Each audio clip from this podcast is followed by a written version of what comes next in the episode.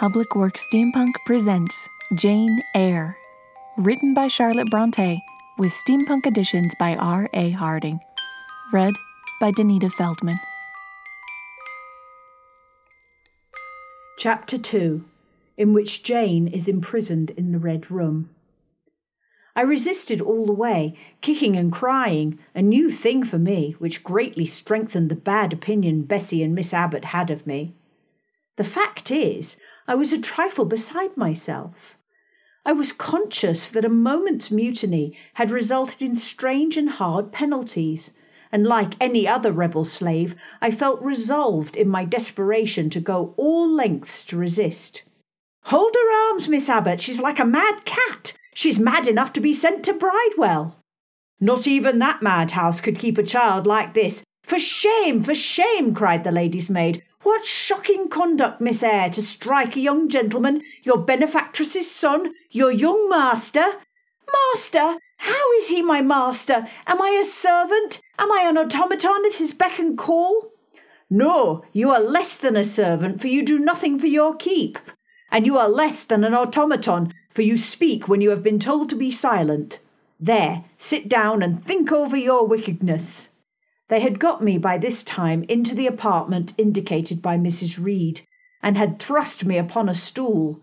My impulse was to rise from it like a spring. Their two pair of hands arrested me instantly. If you don't sit still, you must be tied down, said Bessie. Miss Abbott, lend me your garters. She would break mine directly.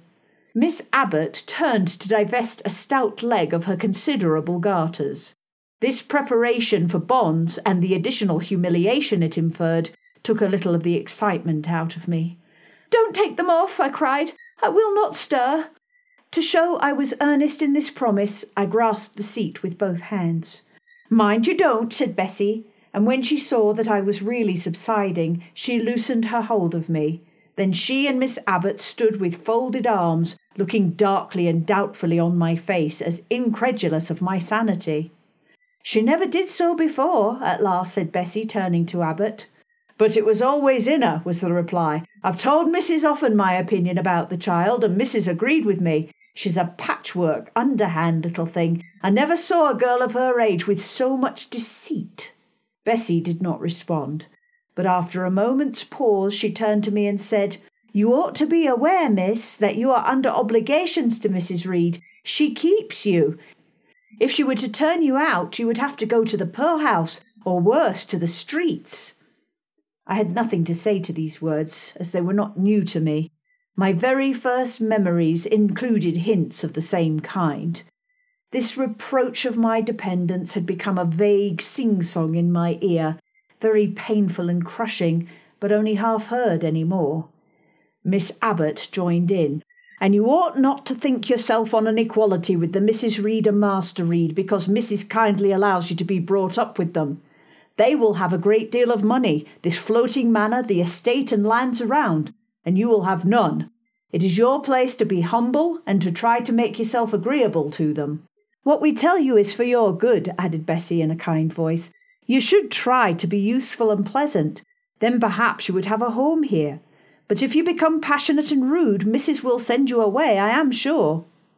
Besides, said Miss Abbott, regarding me but speaking to Bessie, the gods will punish her, they might strike her dead in the midst of her tantrums, and then where would she go, and to what horrible life would she reincarnate to? Come, Bessie, we will leave her. I wouldn't have her heart for anything.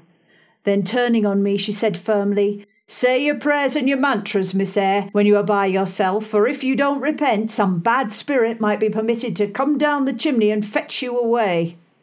They went, shutting the door and locking it behind them. The Red Room was a square chamber, very seldom slept in except when there were by chance too many visitors at Gateshead Hall, making it necessary to use the room. Yet it was one of the largest and stateliest chambers in the mansion. A bed supported on massive pillars of mahogany, hung with curtains of deep red damask, stood in the centre. The two large windows, with their blinds always drawn down, were half shrouded in layers of similar drapery. The carpet was red, the table at the foot of the bed was covered with a crimson cloth. The wardrobe, the toilet table, the chairs were of darkly polished old mahogany. Out of these deep surrounding shades rose high and glared white the piled up mattresses and pillows of the bed, spread with a snowy Marseille counterpane. The other large piece of furniture was an ample cushioned easy chair near the head of the bed, also white, with a footstool before it, and looking, I thought, like a pale throne. This room was chill because it seldom had a fire. It was silent because it was far from the nursery and kitchen, solemn because it was so seldom entered. The automaton housemaid alone came here on Saturdays to wipe from the mirrors and the furniture a week's quiet dust. And Mrs. Reed herself less often visited it to review the contents of a certain secret drawer in the wardrobe, where were stored parchments, her jewel casket, and a miniature of her deceased husband, who was the source of the spell which kept the Red Room so lonely in spite of its grandeur. Mr. Reed had been dead nine years. It was in this room he deteriorated as doctors attached machines to prolong his suffering until he breathed his last. Here he lay in state. From this place he was borne by the undertaker's men to the pyre to be cleansed in smoke. And since that day a sense of dreary consecration had guarded it from frequent intrusion. My seat, to which Bessie and the bitter Miss Abbott had left me riveted, was a low ottoman near the marble chimney piece. The bed rose before me. To my right hand there was the high dark wardrobe.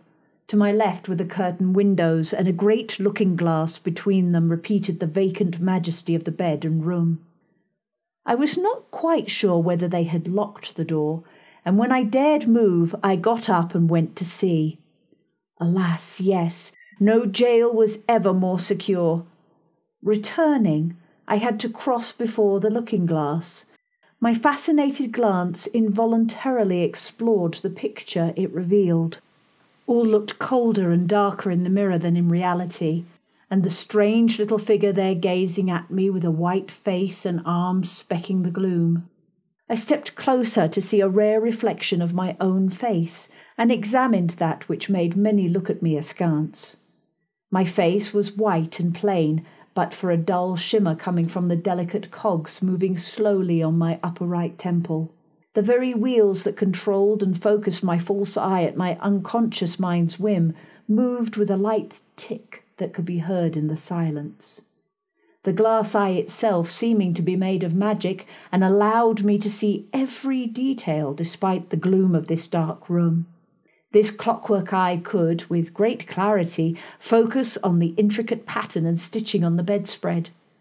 In the little bit of light that filtered through the heavy curtains, I could see the very dust motes that, being agitated by my movements, swirled through the air as if responding to my own inner tumult. My hair was dishevelled from the scuffle, and I smoothed the strands along my right temple back into the tight pins to prevent them from falling in the slowly moving ocular gears. The experience of my hair and apparatus getting caught and twisted rendering me sightless in one eye and helpless until someone, usually Bessie, would help untangle the two and set my eye in motion again, had motivated me greatly to keep my hair orderly at a young age.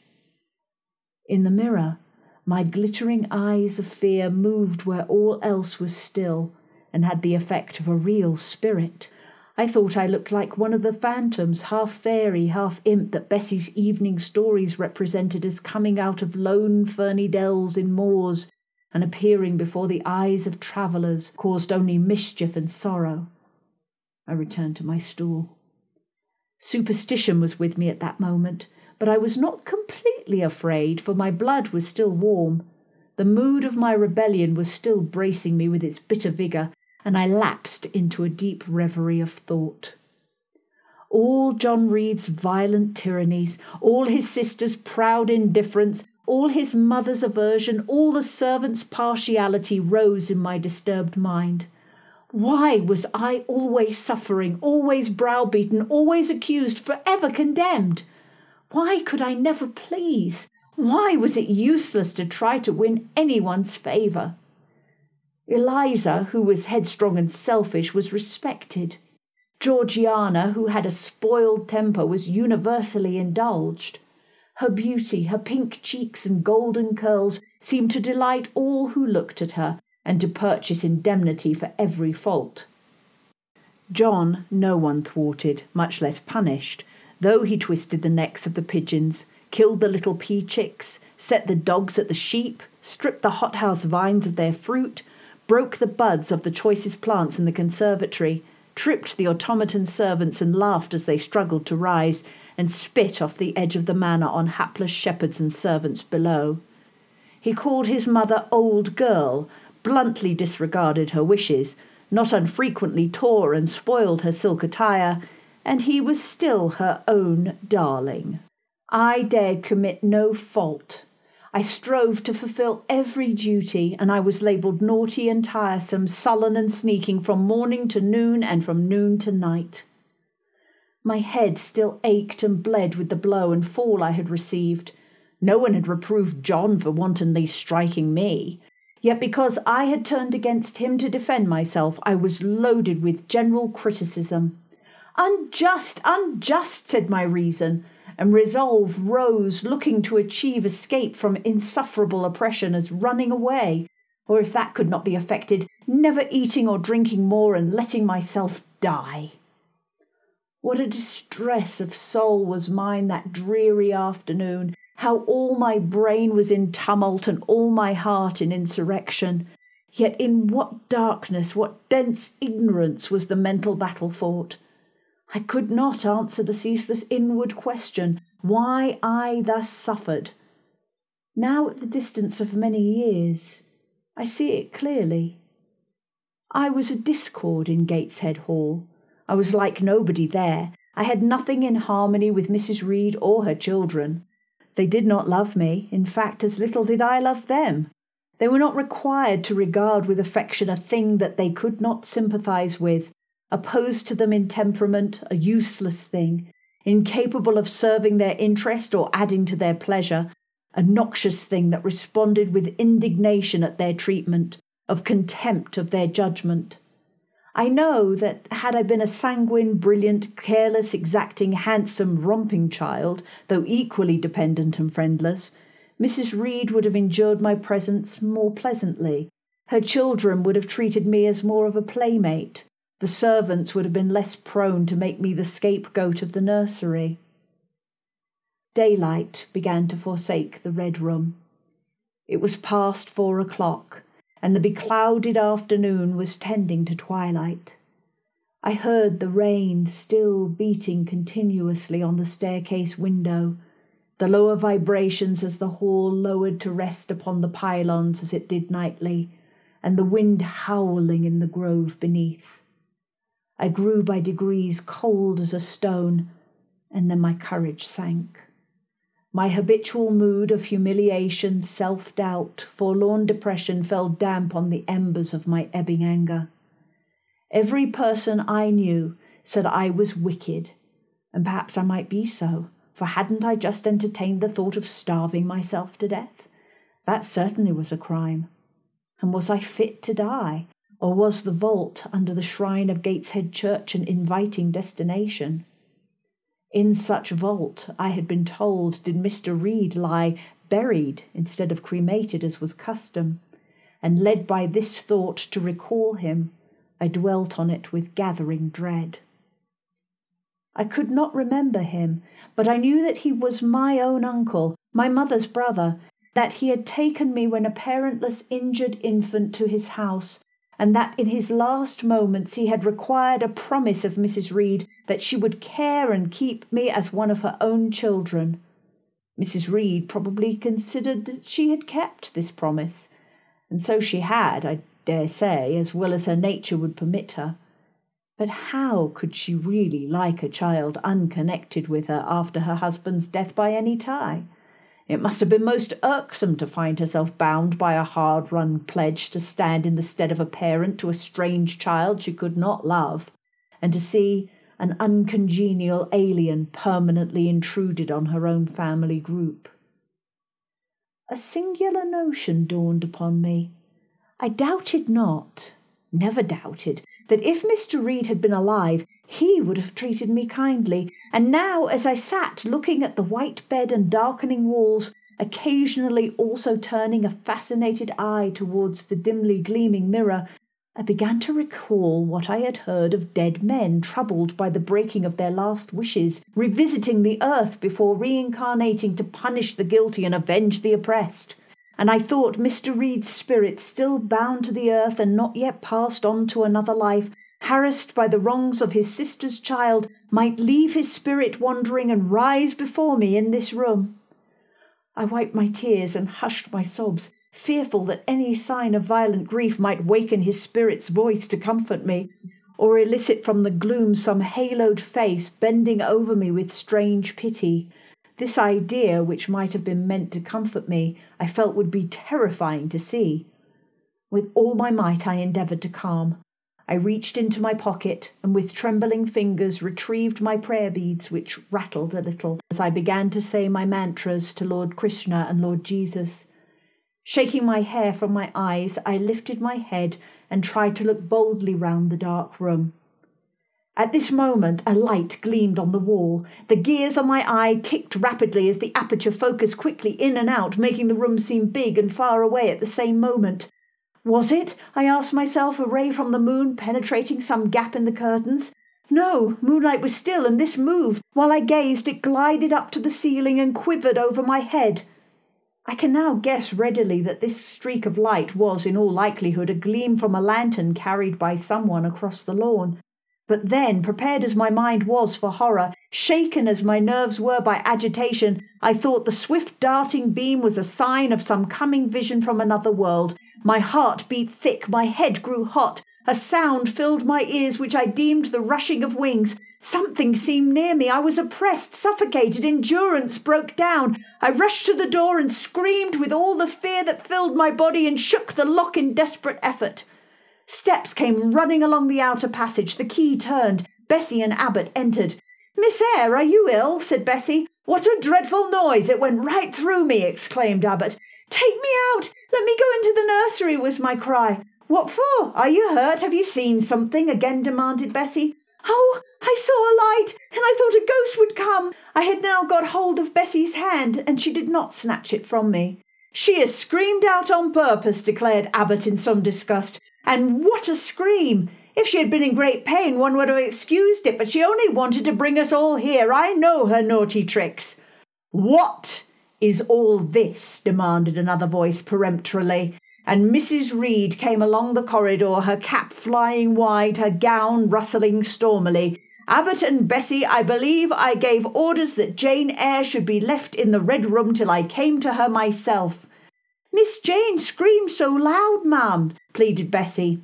Let her go, was the only answer. Loose Bessie's hand, child. You cannot succeed in getting out by these means. Be assured. I abhor deceit, particularly in children. It is my duty to show you that tricks will not work. You will now stay here an hour longer, and it is only on condition of perfect submission and stillness that I shall let you out then. Oh, aunt, have pity, forgive me. I cannot endure it. Let me be punished some other way. I shall be killed if. Silence! This violence is almost repulsive, and so no doubt she felt it. I was a precocious actress in her eyes. She sincerely looked on me as a passionate, mean spirited, and deceitful child.